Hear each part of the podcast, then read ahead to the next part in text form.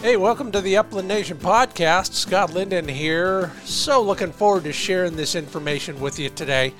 If you're an upland hunter, you, uh, well, what do I say? Your life list includes South Dakota.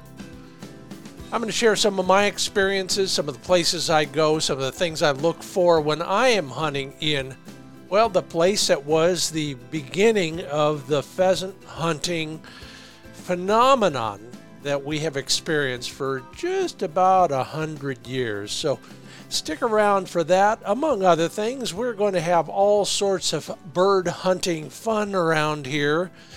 Our road trip this week, well, besides all the information on South Dakota, we'll cover some sharptail spots in Nebraska, one of those states that uh, you know, kind of a sleeper, but if you're a Sharpie fan, you know a little bit about it. I'm going to give you three places to go if you are interested.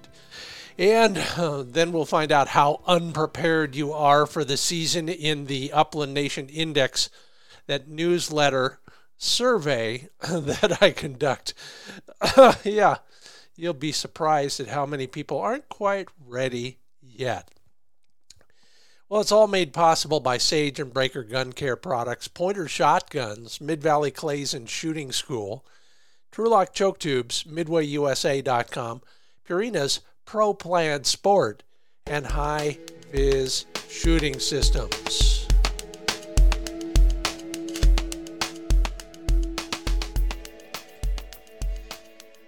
Yeah, well, whatever I've done in the past, uh, one of the things I cannot take any pride in is the accuracy of my shooting. As you well know, I might be the the worst shooter on television, uh, but I'm still working on it. As you know, taking lessons and practicing a lot.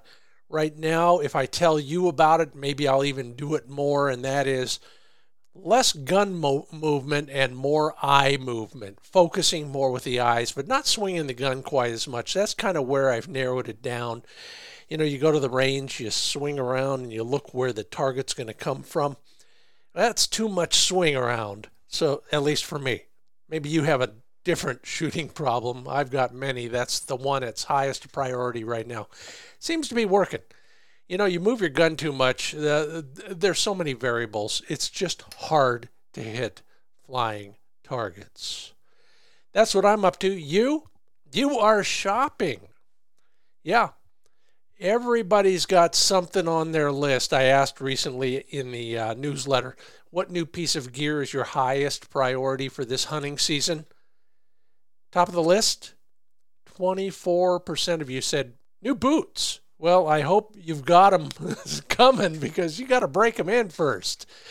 Second on the list, 20% of you are look, still looking for a new shotgun. I got some recommendations for that coming down the pike here at the Upland Nation podcast. Some new clothes, a new hunting vest, an e collar or GPS collar. 12% of you are still in the market.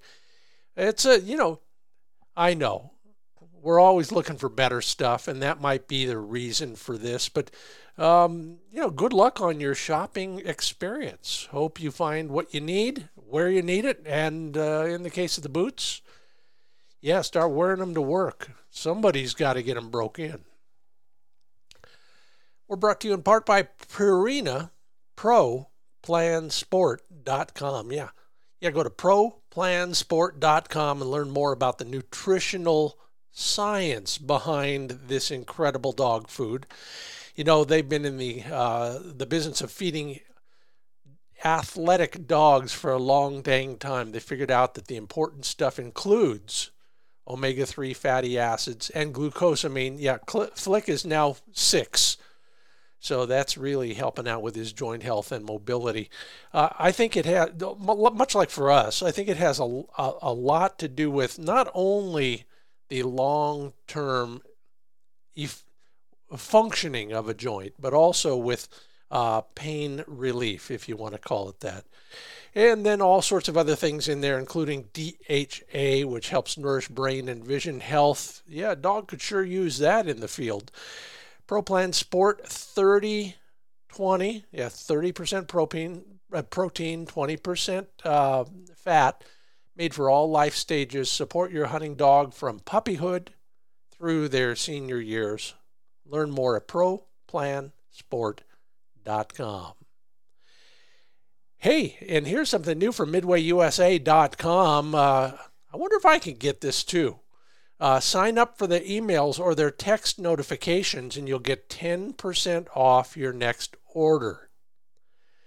Yeah, and they've always got something new coming down the pike. So take a look at midwayusa.com. Every page has an offer for you to sign up for their email or text notifications. It's worth 10%, and that's on top of the incredible customer service and their guarantee of satisfaction it's all right there at midwayusa.com.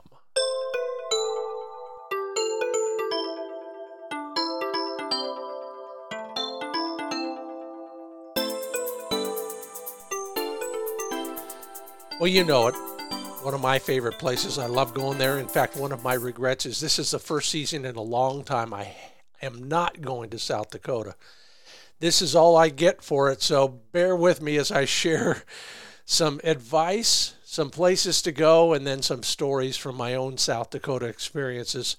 Starting with one, well, in a place I'd never been before. It's a small town and it's, oh, let's call it uh, 20 to 30 miles away from another medium sized town called Huron, which is kind of sort of my de facto headquarters anyway, this town ha- is surrounded as well by uh, smaller uh, public access opportunities. And it was so windy that day, nobody was out there, and that was the best part about it. I found a spot that was kind of low lying to begin with, and then it was surrounded by a dike. So I, I think in, at one point it was holding water. Now all it held was some wet ground and, uh, and a puddle here or there, but it, the dike broke the wind. So I ran Manny into that.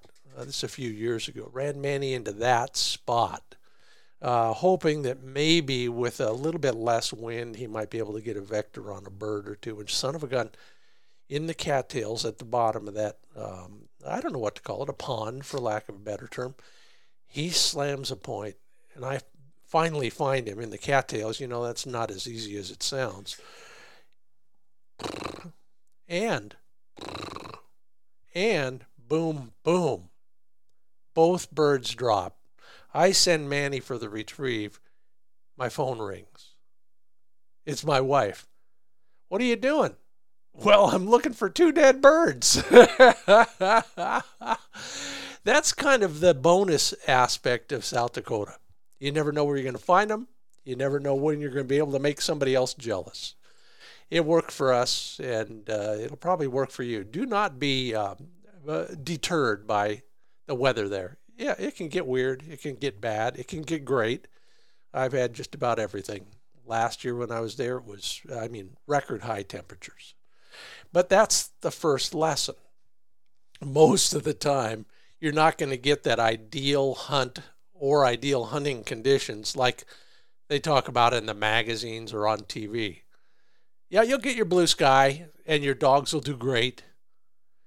And yeah, there's a lot of easy walking unless you're battling those cattails or that head high CRP. But there's a lot of reasons working against you, and they include that weather. Some fields are crowded if you're in a in or near a very popular pheasant place. Uh, they're not telling you how many birds they estimate are in the population anymore, so you're taking a little bit of potluck. And their their licensing schemes are uh, uh, they take a little bit to figure it out, but it's all worthwhile. South Dakota is still the best state to visit if you want a decent pheasant hunting experience. So overcome all that inconvenience and persevere it is worth the effort. Now, I was lucky enough uh, years ago, we made a couple episodes uh, on the ground where ringnecks were introduced successfully to the United States. That was Redfield, South Dakota. Um, the ground itself wasn't all that impressive, but the hunting was, and we were very lucky in, in many ways. Uh, oh, yeah. on the exact spot, I missed.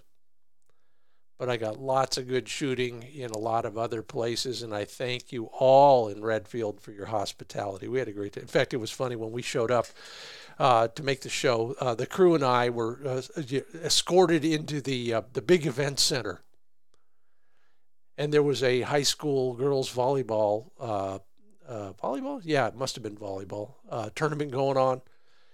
We got to watch that for a while. Always fun to watch. And then they introduced us. You're very kind, Redfield. Thank you. Thank you, Maria. Thank you, Tony. Thank you, everybody who um, hosted us in Redfield. Anyway, that's just one of the places. But let's do this. Let's take out the map.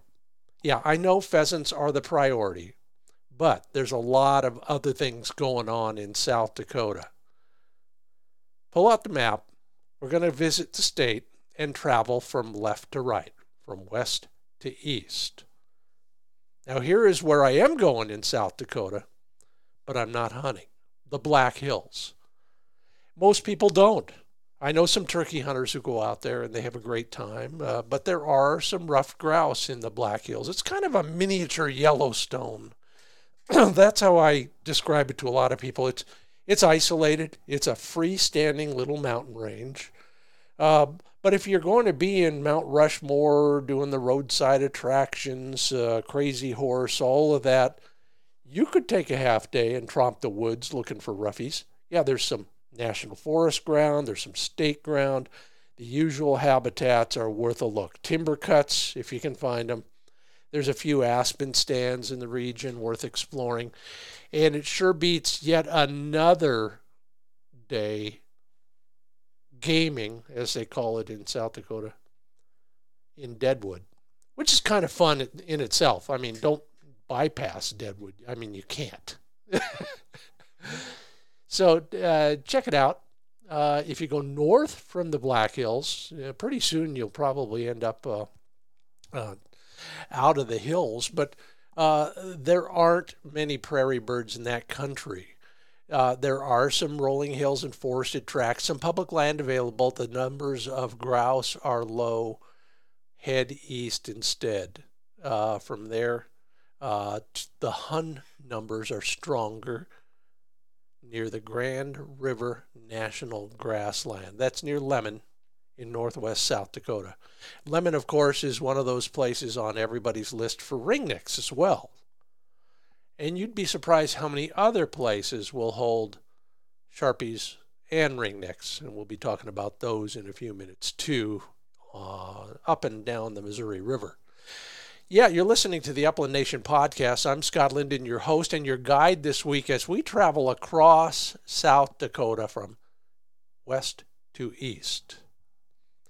If you live there or you hang out there enough, you know there's a few terms to learn. West River is one of them, and it's what it is. West of the Missouri River, yeah, if you're driving one of the major highways, you're you're looking at cows, you're looking at Indian reservations, and a lot of billboards for Wall Drug.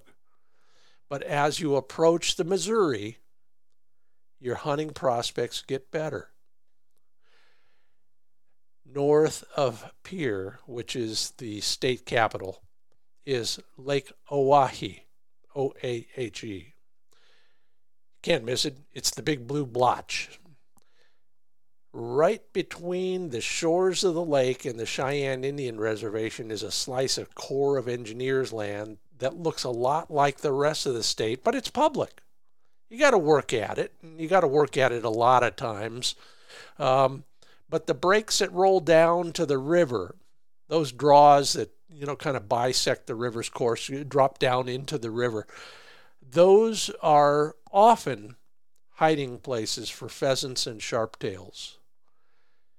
It's hard to get to, but it's worth the effort. In fact, I'll never forget, we were going somewhere else, but I had to stop because Flick wanted to stop. You know, he makes that noise and then we have to stop and he gets out, starts stretching his legs.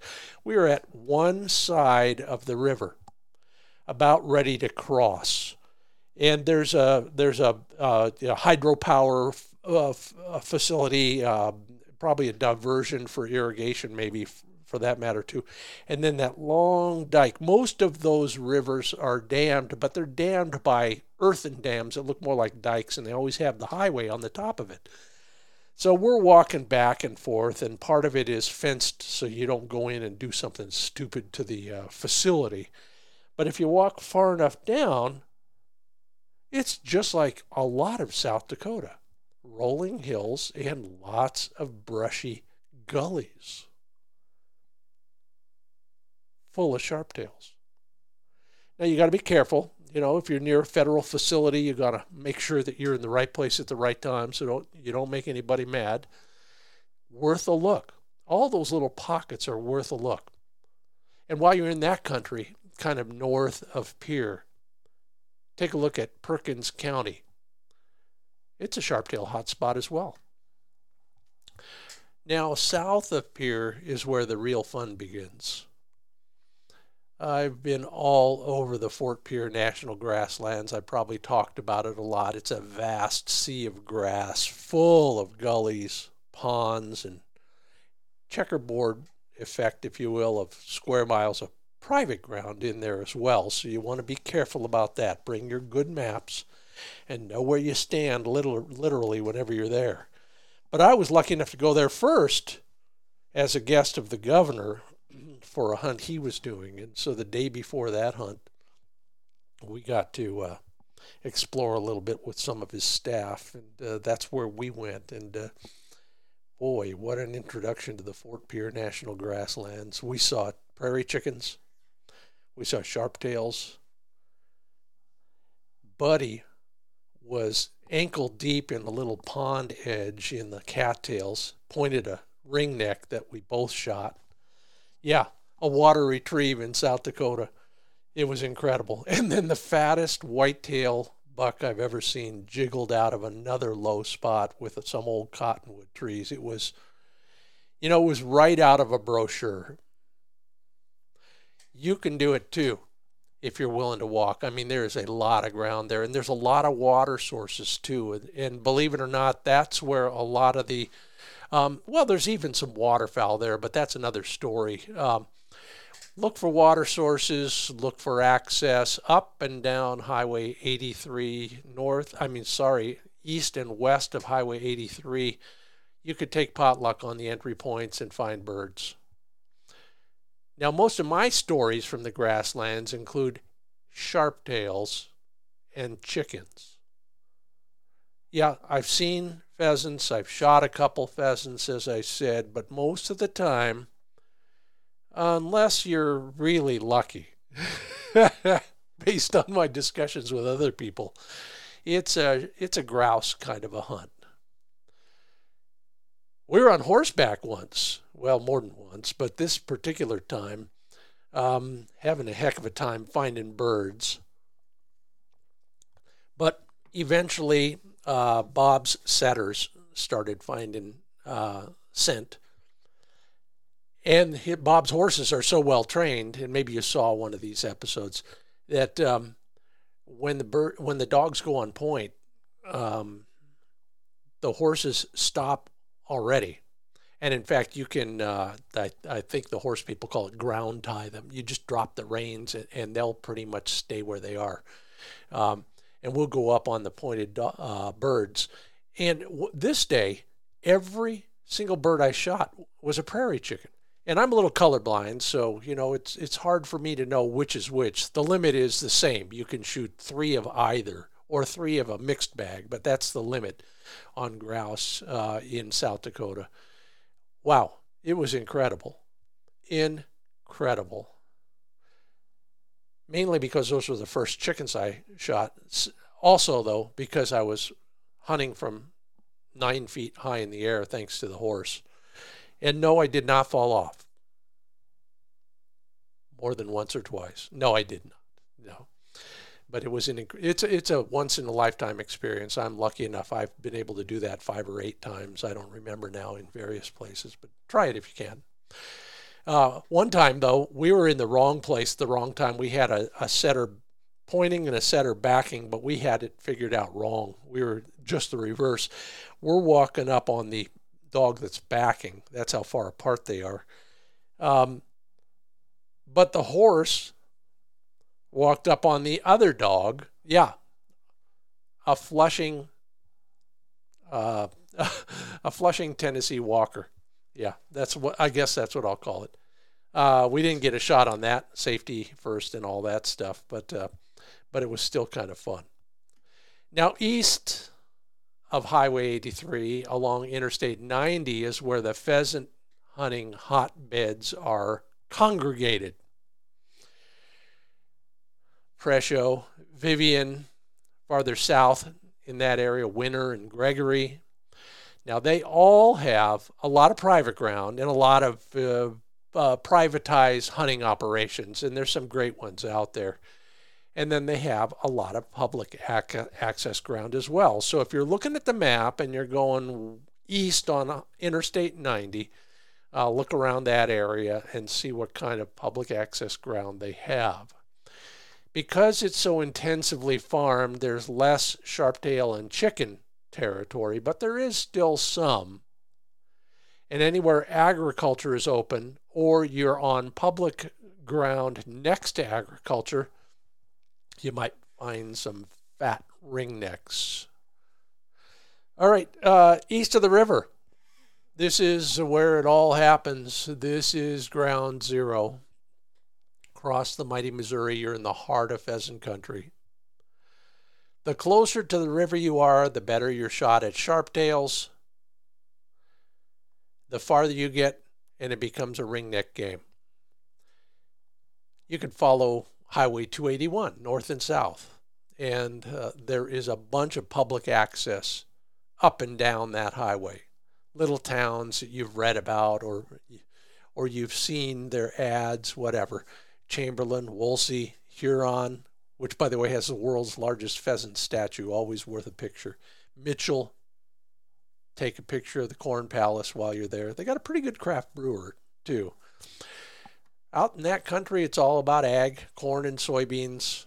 There is some grassy prairie, there is some CRP, and there's some water. And we'll talk more about that in a minute. There is some water that's worth your attention. In fact, you can concentrate on that kind of the southeast corner of the state, and you'll find birds in any number. Of, uh, the, your your odds are best there. I mentioned water. Well, if you're looking for your bu- bucket list hunt, find public ground or private ground that's open to public along the James River. It's a very well managed waterway. They're doing all sorts of things to improve the habitat, some wonderful projects going on. And while, you know, most scientists will tell you the pheasants don't need water, they seem to congregate around it. And I've seen them on, you know, grassy fields going right down to the water. I've seen them in the tangle of old cottonwood groves on the other side and everywhere in between. I pushed them out of what amounts to irrigation ditches. And I think that for some reason, once in a while, they do come to water. We were at one spot on the river where it was almost like a golf course fairway on our side, but it dropped. It was as if somebody had cut off the ground and it dropped precipitously like a cliff down to the river.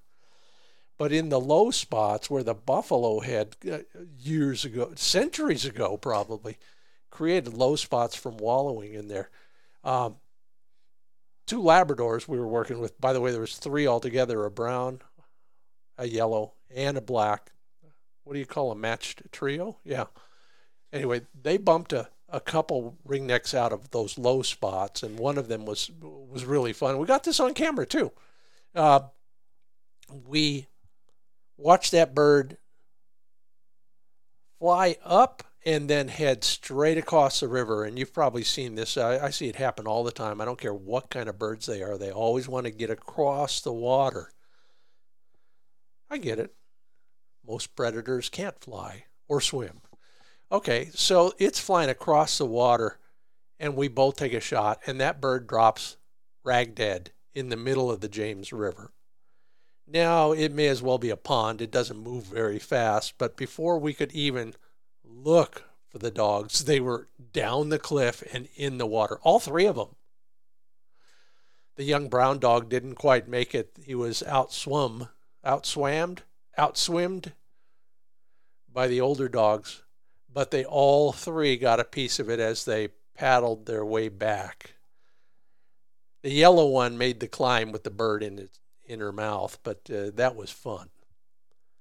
You never know where you're going to find those birds on that side. They're everywhere or nowhere. Yeah, I've had days like that too. And if you're having one of those, maybe it's time to drive northeast. Yeah, there's plenty up there. And in fact, lots of places that I would love to spend more time on as you get closer to Minnesota and North Dakota. I like Watertown and Aberdeen as jumping off points for public access ground in northeast South Dakota. Had some wonderful times in both. Aberdeen, um, we did some shows there. We've never done a show in Watertown, but we've had some great times. Yeah, they're aptly named Watertown. It's got it, you know, that's kind of the, the beginning of the lake region. You know, they call Minnesota the land of a thousand lakes. It's probably closer to 10,000, but some of them are actually closer to Watertown. And when some of the bigger parcels of public access are, uh, are already taken, uh, poke around, see what you can find. I found a little pond. Uh, south of town a little ways that nobody wanted to bother with. It was probably a five acre pond and it was surrounded by cattails with a few old craggy cottonwoods uh, here and there. Had a great time there until the caller says Manny's on point in those cattails. So I, you know, battle my way through the cattails, and I'm looking at that handheld controller, and it says, you know, he's right there, and I'm looking, I still can't see him. I have to part, put the gun down and part the cattails to see him, and he is on point, but it's a funny point. And you, you know, they look at you, they side eye you. Um, their foot may be up, but it's kind of relaxed. The tail might be moving. This is not a bird. I part the cat, cattails a little bit to his to my left it's a raccoon, and he is basically pointing my dog. So we got a Mexican standoff standoff going on there. And I can see nothing but downsides to this one. So I step in between. That was probably not the smartest thing to do, but at the moment that's what I thought I should do is get between them. Maybe they'll just and they did. They went their separate ways. Manny stood back a few feet. The raccoon waddled away in the other direction, and, and he, I put him on that traffic lead, and we walked out of there as fast as we could. Yeah, the good news is I did shoot a bird on the other side of that pond and got another South Dakota water retrieve. yeah, thanks for your hospitality, Watertown. And Casey in Aberdeen, you guys, you're the bomb. Thanks so much for having me so many times. Yeah, if you're playing a numbers game in South Dakota, uh, here are my picks. You want to ensure access and possibly high bird numbers. My list includes Huron, Aberdeen, Mitchell, and Brookings. Now, if you're after sharptails, it's a different story. Marshall, Day, and Grant counties in the northeast part of the state should be on your radar as well. Yeah, we're um, wow, we're rolling here uh, in our adventures across the state of South Dakota. You're listening to the Upland Nation podcast. I'm Scott Linden. Uh, solo turn today. I thought it would be fun to share this as we get ready for the season and maybe your visits to South Dakota. Um, now we're in the future. We got more coming up, including a look at Nebraska's sharptail hotspots. It's all coming up right after this. HiVizSights.com is where you see what you've been missing. Yeah, that's their line, and it's absolutely true. I'm using my new HiViz sights to advantage. I don't care how you shoot, knowing where your muzzle is is helpful. You don't want to focus on it, but you want to know it's there. You want to learn more about why. Take a look at a video I produced on this subject and take a look at how easy it is to install these HiViz sights. Most of them will install with just a magnet on your on your um, your muzzle, your gun barrel, um, your rib. High H I Viz V I Z sights S I G H T S HiVizSights.com. There's a reason they're installed as original equipment on Rugers, Smith & Wessons, Benellis, Brownings, and Remingtons. Learn why at HiVizSights.com. And hey, if you haven't heard about it yet and you're still shopping for one, pardon me, take a look at the youth over and under guns at pointershotguns.com. Seven year warranty, now a youth gun in the over and under world, and you can get it with case coloring. You can get it with the Cerakote finish, and some even in the nickel plated receiver version.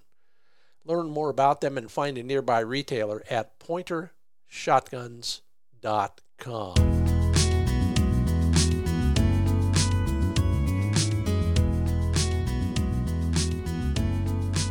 Continuing our South Dakota adventure, um, I've hit on the spots that I like. Probably will mention a few more. You can't go wrong. You can throw throw a rock in any direction, you'll probably hit a game bird. But if you throw it into the right spot, your chances grow. So the need is to narrow down your choices. And uh, so let's talk about prime habitat. That's the first thing to look at when you get to South Dakota and you're looking for public access. I like agriculture for pheasants. It's the golden ticket in my book. So if you can find uh, anything in their public access program that is next to, or sometimes even includes, corn or soy, soybeans, it, it's a no brainer quite often it's right next to it and it's uh, you're you're kept away from it both by the rules and by a barbed wire fence. But I've found birds along that fence line or trading back and forth depending on the time of day. They could be deep into CRP, for example, during the day, and then going back in to the crops to feed, or vice versa. So take a look along there. In fact, I remember once we were just we were just stopping on the way to somewhere else and I, I got out, parked in one of those little squares. They're pretty well marked. That's where you park, then you can go hunting on the public stuff. But along the public stuff in this case, which was just a you know a sea of knee high grass, there was standing corn. So I'm walking, Manny's walking, I think it was Manny. Uh, all of a sudden, he goes on point, and he's not 50 yards from the fence. It's, I don't have a gun. We were just there to take a leak. Uh, I get up on him, and there goes a sharp tail. And where's it go? It went into the corn. I think that happens more often than we, we ever know. So don't neglect the borders, if you want to call them that that's an easy. I'll tell you, I got a great tip from a biologist a while back. If you're looking at you know property lines on the map and, and you're looking to get next to agriculture when you're hunting public access, on the map, look for straight lines. If you're looking at a public access plot and there is one straight line somewhere, almost guaranteed to find crops on the other side of that line. Can't find that? Head for cattails in the country that has them. Um, for a bunch of reasons. Uh, there's shade, there's moisture, which means bugs if they need them. There's moisture, which means cooler. All those things are important early in the season. They're a challenge to hunt. I think a little Cocker Spaniel is the right way to do it. Last year in our Fur Feathers Friends thing, we we got a point from uh, Flick right on the edge of the cattails. They were so thick, when I sent him in for the retrieve, he bounced off over and over again. Ended up having to crawl myself through the more open part down below. But here's another hint. Uh, you know, this is one I've t- I've not talked about. I don't think. If you find a patch of cattails, and you can, just like a bit of standing corn, send some blockers around it. Because a lot of times you go in, you're pushing that somehow, or you got a dog on point, you're walking in to fly the bird. Those birds are sneaking out the other end. If you got somebody over there, maybe they'll get a shot.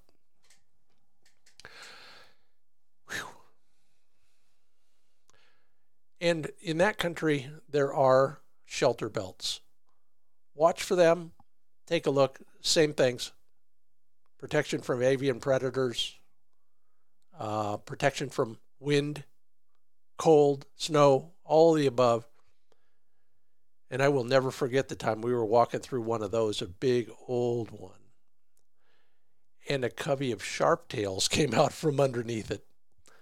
I've seen them roosted in trees in Wyoming before, but that was the first time in South Dakota. Now, let's switch gears and talk more about Sharpies, pure prairie birds most of the time. But that doesn't mean just pancake flat grassland. That grass has to have certain attributes. The first thing is it's got to be a little bit taller than you might think. Uh, long enough to bend in the wind is how one biologist described it to me. I think that's about knee high.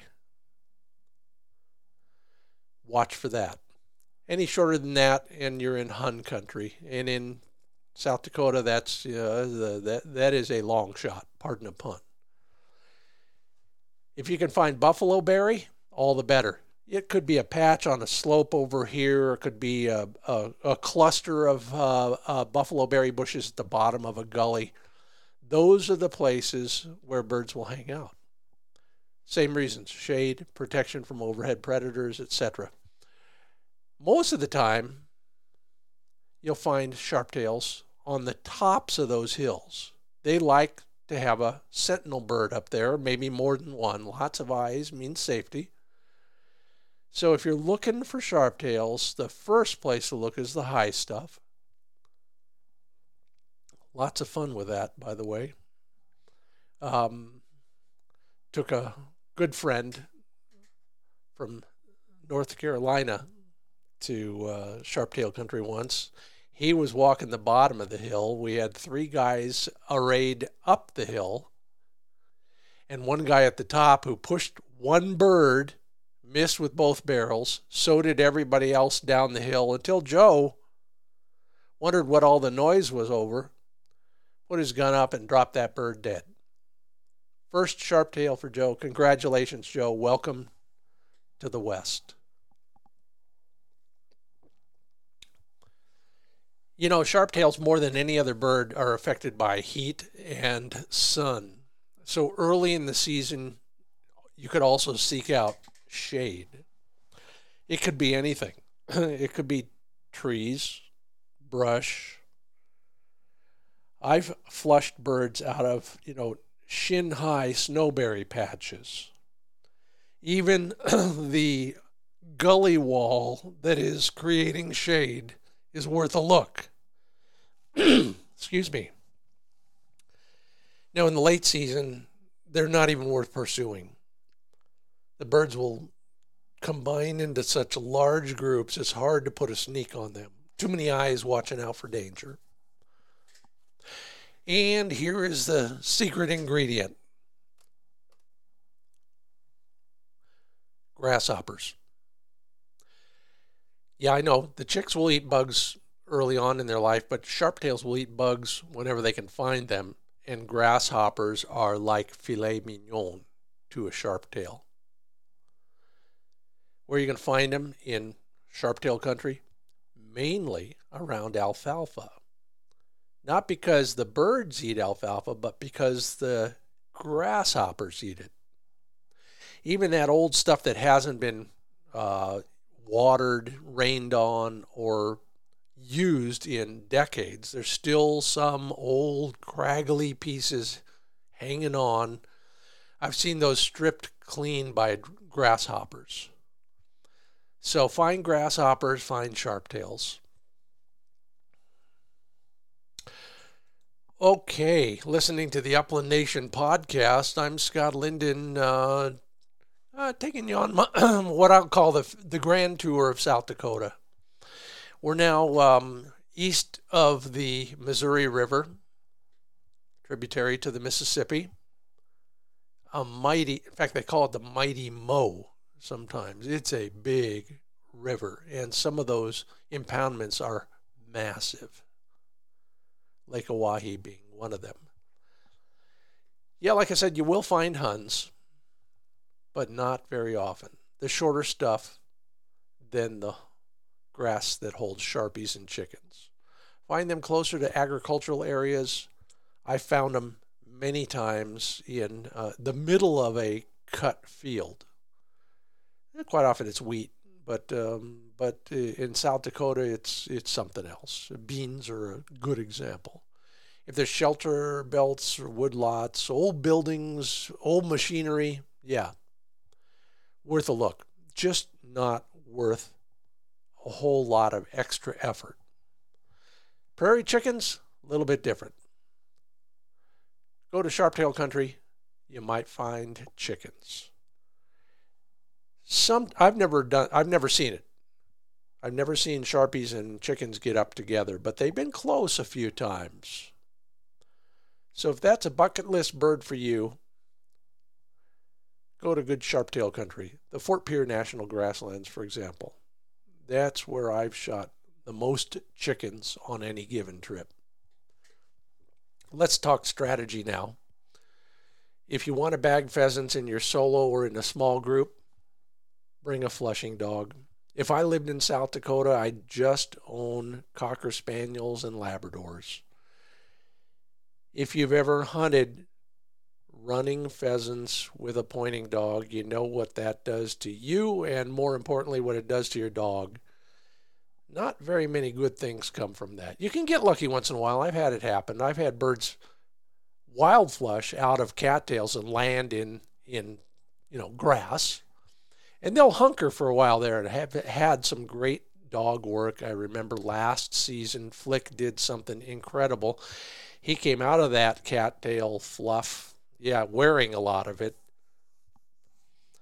Slammed a point not 30 yards outside of it in this tall, you know, pretty tall grass. Um, I I almost discounted his nose in that one until um, he would not move.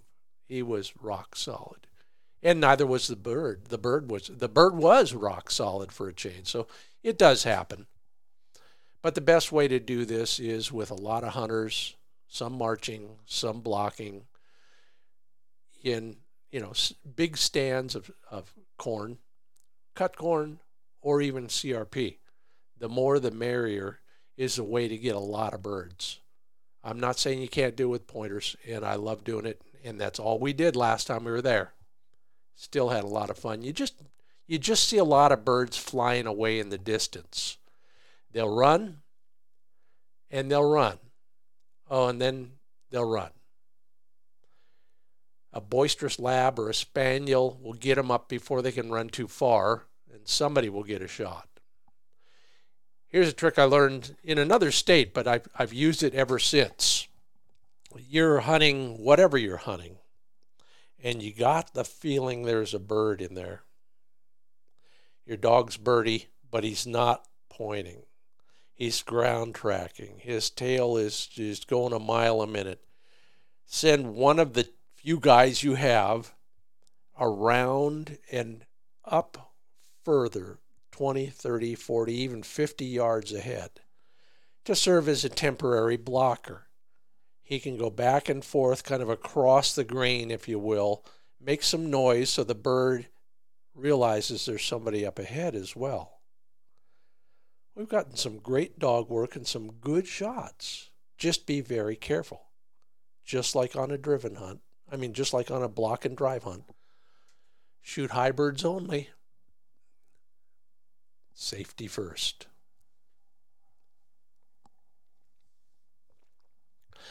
Done the same thing on shelter belts. If you find one and you can walk it, put a blocker on the other end.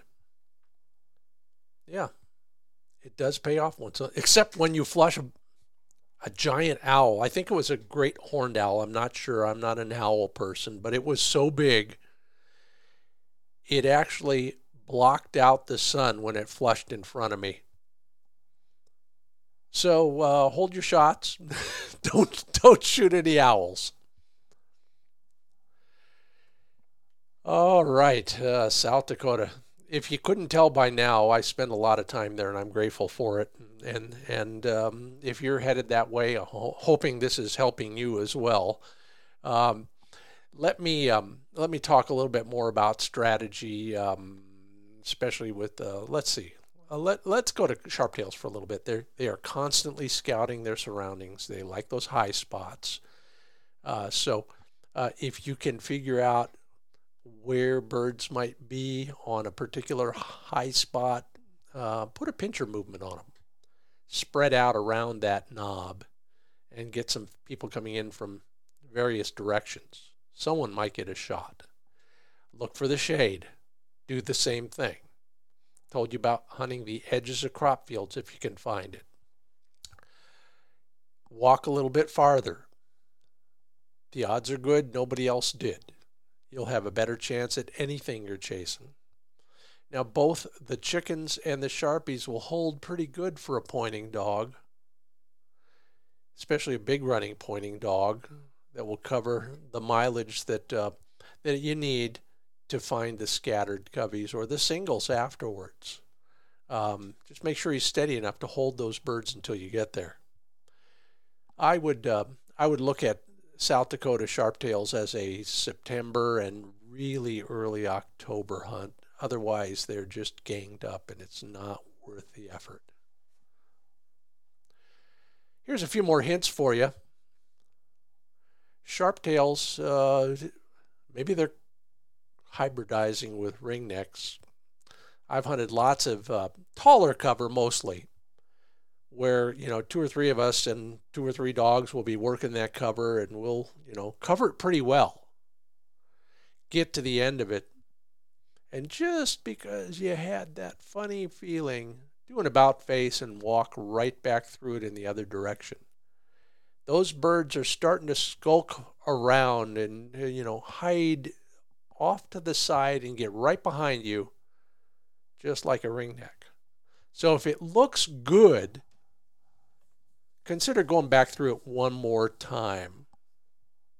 Quite often, those grouse are watching your north end as you trudge south, so give them another try. The prairie chicken thing, I've never done it. I don't actually know anybody. I've read about it, but some folks will um, hunker down in roadside ditches and and um, basically shoot uh, shoot the prairie chickens as they're trading from uh, night roost from feeding cover to night roost or vice versa, depending on the time of day. Uh, they'll fly a long way. We know that. Science proves that. But the the key is uh, you got to be in the right place at the right time, and you got to be willing to sit still. Yeah, not my cup of tea. All right. Well, um, South Dakota, like I said, has some uh, kind of funny things uh, when it comes to the regulatory scene over there, but nothing that is so discouraging that you're not going to go. We're all going to go. We can't go at the very beginning. They have a residence season for a few days before the opener for the rest of us on the third Saturday of October for ringnecks. Mid September is usually the opener for sharptails and chickens. The daily limit for ringnecks is three. Combination of grouse is three. You can bag five huns a day if you can find them. And make sure that your possession limit corresponds to the number of days you've been hunting. You know what I mean? Yeah, you do. Here's the funny part about South Dakota you buy your license in two five day blocks. Cost you about 120 bucks, but you specify the days.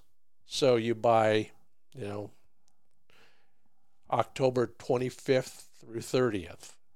Then you can reserve the next five days for the, the you know the, the immediately following five or later in the season or some other way. So be careful about how you buy your license and the blocks of five days that you purchase. And you can buy more of those.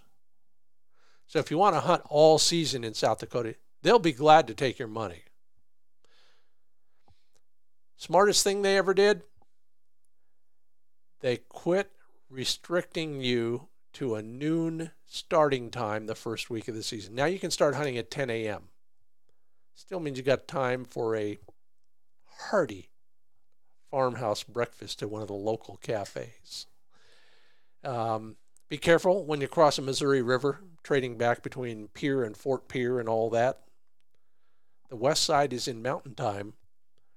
Every hunting regulation is based on central time. They got a great walk in program excellent maps. Most of the time, they are updated on your online mapping app.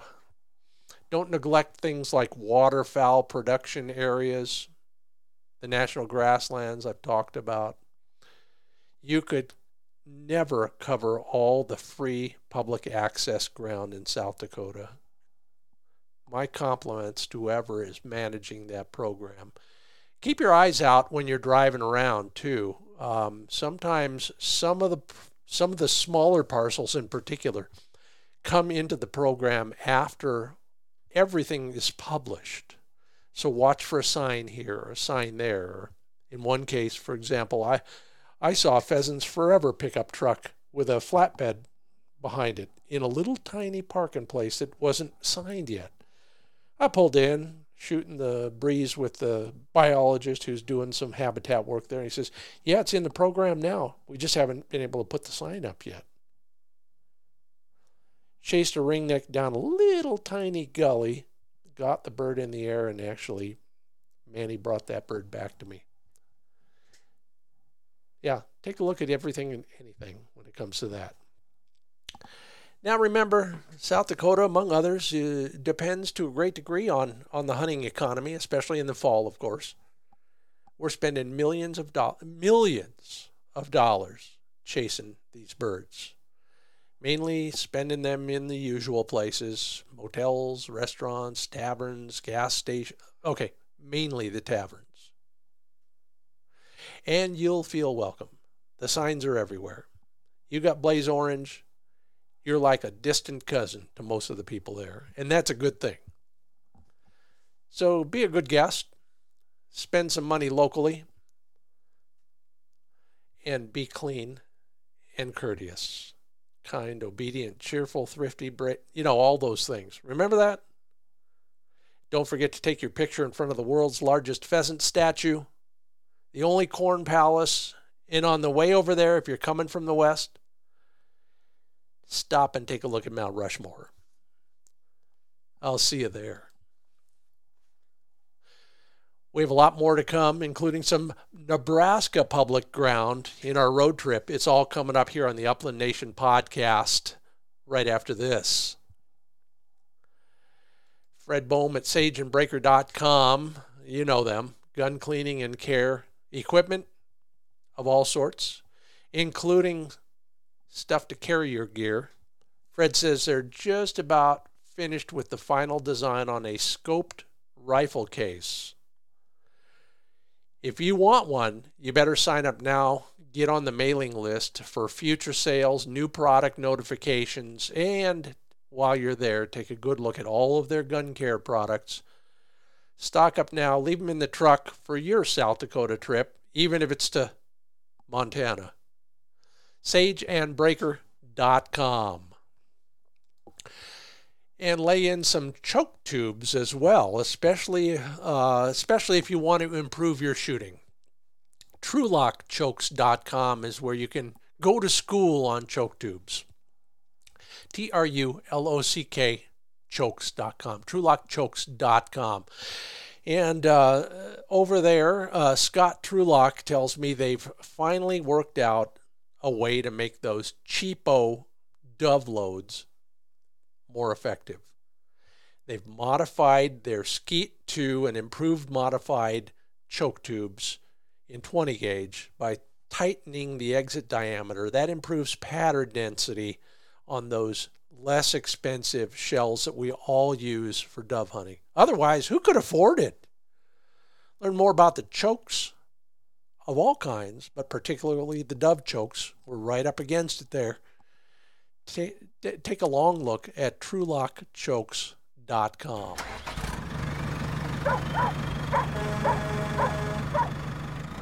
I know it's it's a long road trip, and and we're still going here. Uh, this is the official road trip segment, and I'm going to talk about sharptails in in one of the places that I've got to get back to a little bit more often, Nebraska.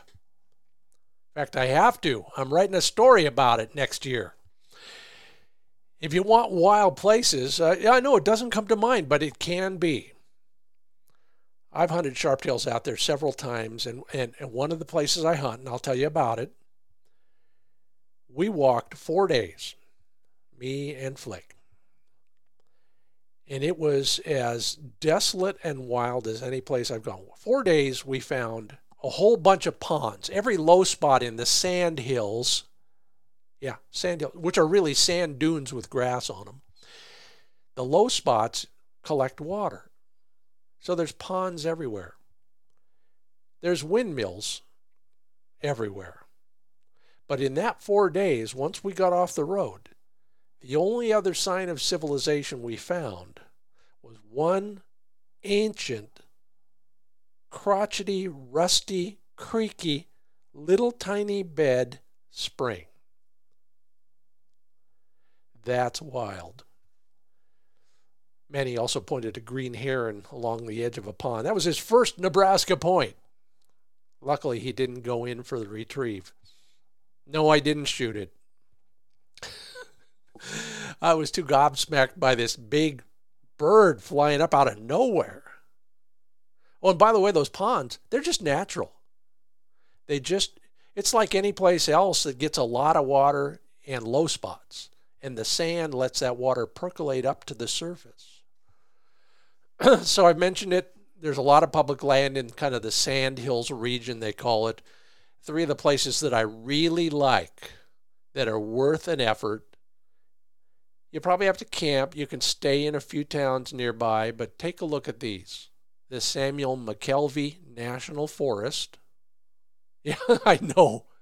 There are some trees, but it's mainly not. It's those rolling sand. They're like sand dunes with grass all over them. Valentine National Wildlife Refuge, same general area, and the Crescent Lake National Wildlife Area, National Wildlife Refuge.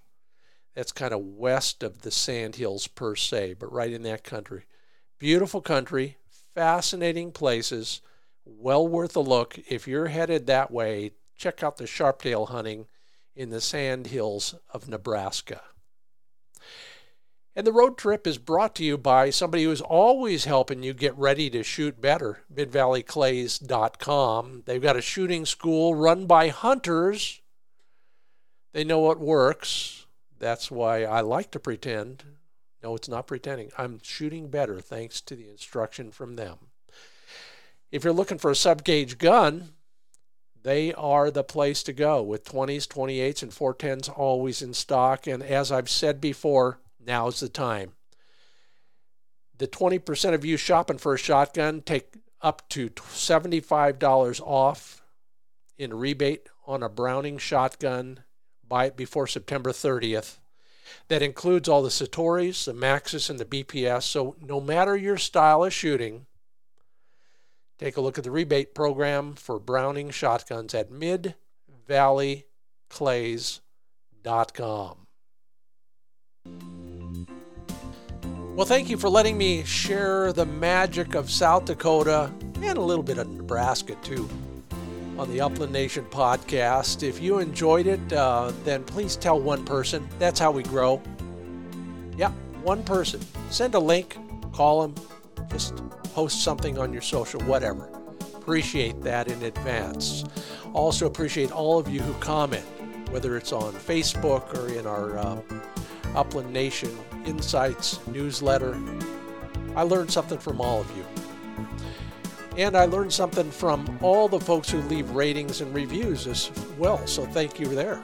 And it's all made possible by our kind sponsors, sageandbraker.com, pointershotguns.com, Purina ProPlansport.com, MidValleyClays.com, and TrulockChokes.com. You can learn more about all of these things and more at findbirdhuntingspots.com. That's where I reside when I'm not on social media or right here.